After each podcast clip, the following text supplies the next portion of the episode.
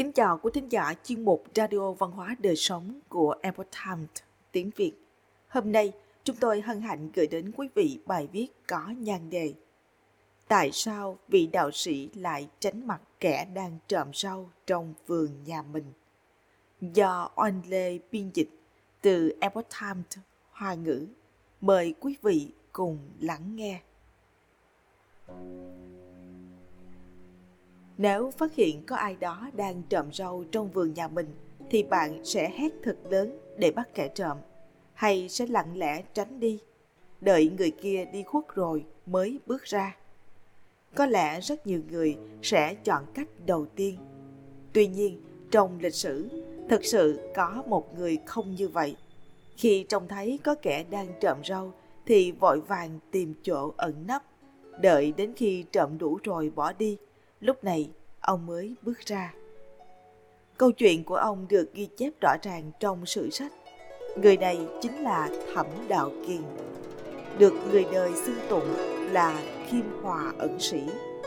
Sống vào thời Tống Triều, thuộc thời kỳ Nam Bắc Triều. Thẩm Đạo Kiền là người huyện Vũ Khang, quận Ngô Hưng, nhà ở dưới chân núi Thạch Sơn, thuộc phía bắc huyện thành. Thuở thiếu thời, Thẩm Đạo Kiền đã có tấm lòng nhân ái, rất thích đọc sách lão tử và kinh dịch, tín ngưỡng Phật Pháp, nhờ đó mà nổi tiếng khắp vùng.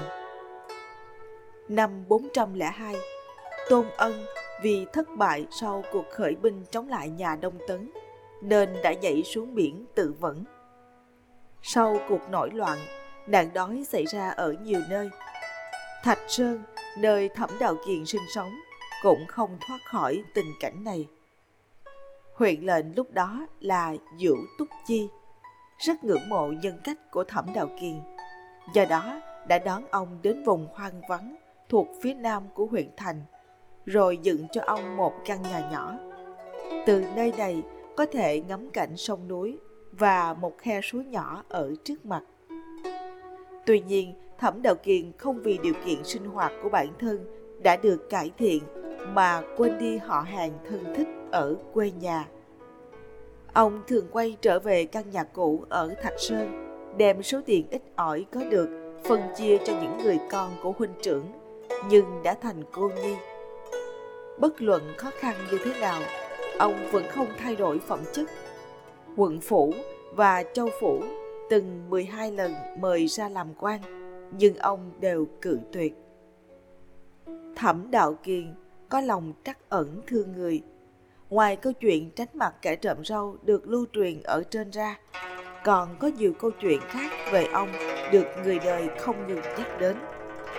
Ví như có một hôm, một người đến trộm măng ở sau nhà Thẩm Đạo Kiền. Thẩm Đạo Kiền ngay lập tức nhờ người đến khuyên nhủ rằng những cây măng đó có thể phát triển ra rất nhiều. Nếu nhổ hết đi thì thật đáng tiếc.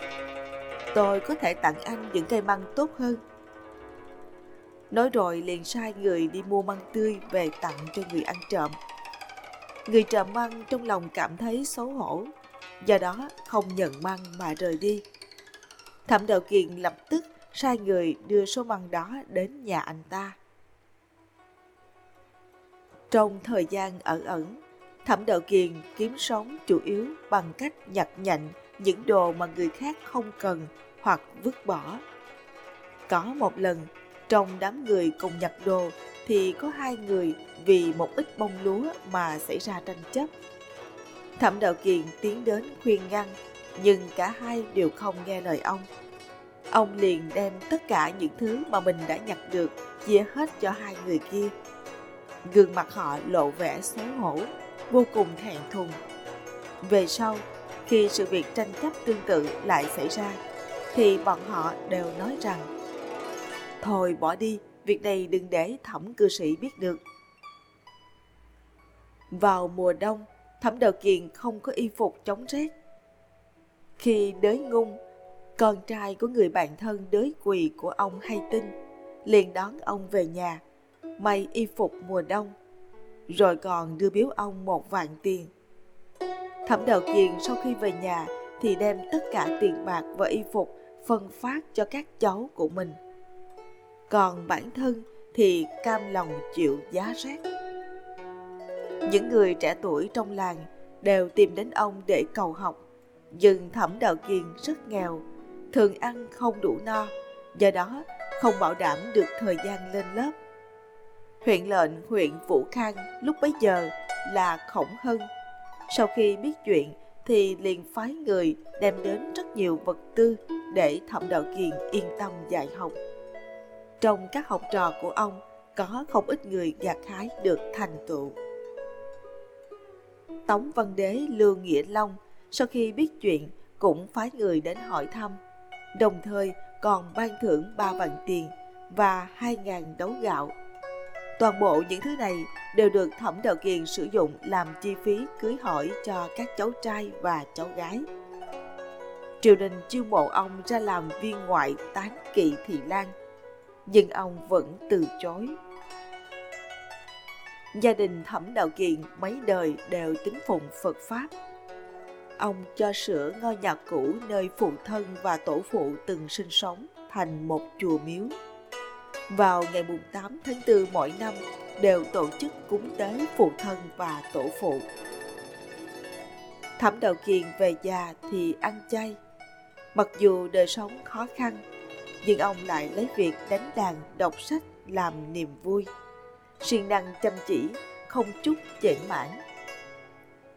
Lưu Nghĩa Long ra sắc lệnh cho quan viên các quận huyện tiếp tế cho ông. Nguyên gia năm thứ 26, năm 449. Thẩm Đạo Kiền qua đời, hưởng thọ 82 tuổi. Vị học sĩ một đời ẩn dật đã trở về với các bụi. Những phúc đức mà ông đã tích lũy được suốt cả cuộc đời sẽ đưa ông đi đến nơi nào.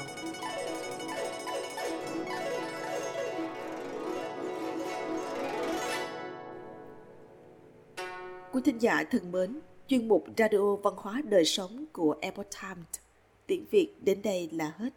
Để đọc các bài viết khác của chúng tôi, quý vị có thể truy cập vào trang web epochtimesviet.com. Cảm ơn quý vị đã lắng nghe, quan tâm và đăng ký kênh. Xin chào tạm biệt và hẹn gặp lại quý vị trong chương trình lần sau. Kính chúc mọi điều bình an và tốt lành đến quý vị cùng người thân.